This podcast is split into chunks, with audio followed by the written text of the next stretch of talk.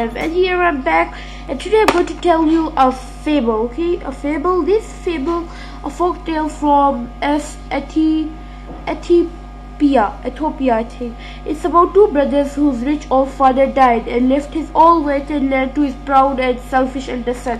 His younger son, who was uh, good and kind-hearted, also only received a red rooster. Yeah, a red rooster with fine feathers. Uh, now let's listen to the story. The story name is the, uh, the Red Rooster.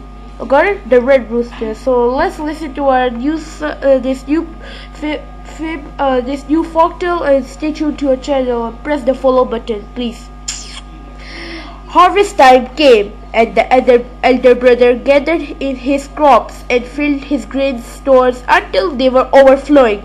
But he never gave any grain to the younger man. It can't be helped, the younger brother said to his wife. No doubt he needs all the grain for himself.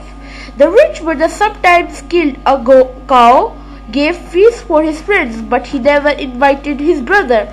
Ah, well, the younger brother said, he's still my brother after all. Then one day the elder brother fell ill. He sent the medicine man who came to examine it. You won't get better, the medi medicine man said, unless you eat the flesh of a big rooster with fine, fine red feathers. I haven't got a rooster, the sick man cried. No, but your brother has, said the wife. That horrid thing? It makes me up every morning with his ugly crowing. Then go and ask my brother to give it to me, the older brother moaned. And hurry up, I feel so ill, so ill, I'm sure I'm about to die. His wife ran to the younger brother's house. Your elder brother is ill, she said, and the only thing that can cure him is the flesh of a big rooster with fine red feathers.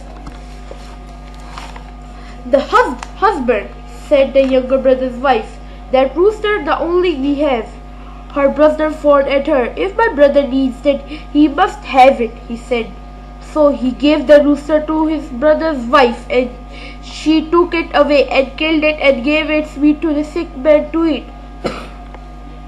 Very soon the elder brother began to feel better. Slaughter a cow, he said to his wife. Make a feast, invite my friends, let's celebrate my recovery. But he didn't invite his brother. The feast was its sight, and everyone was sitting at their ease enjoying the tasty stews when the elder brother felt that something strange was happening to him. He touched his legs and felt his arms. Help! he shouted. What's happening to me? I'm growing feathers. Ah! ah! His wife and all his guests jumped up in horror. It was true.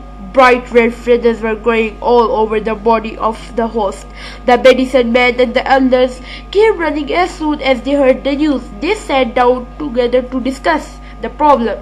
You have you have been greedy, they said the, at last to the sick man. You took everything that your father left you and gave nothing to your brother.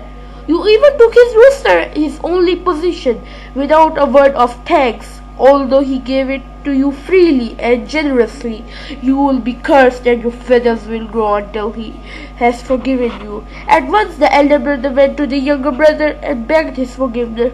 Brother, forgive me, he said. I've been selfish and greedy, and I took you all without a word of thanks. His younger brother Without a word of thanks, his younger brother embarrassed him affectionately.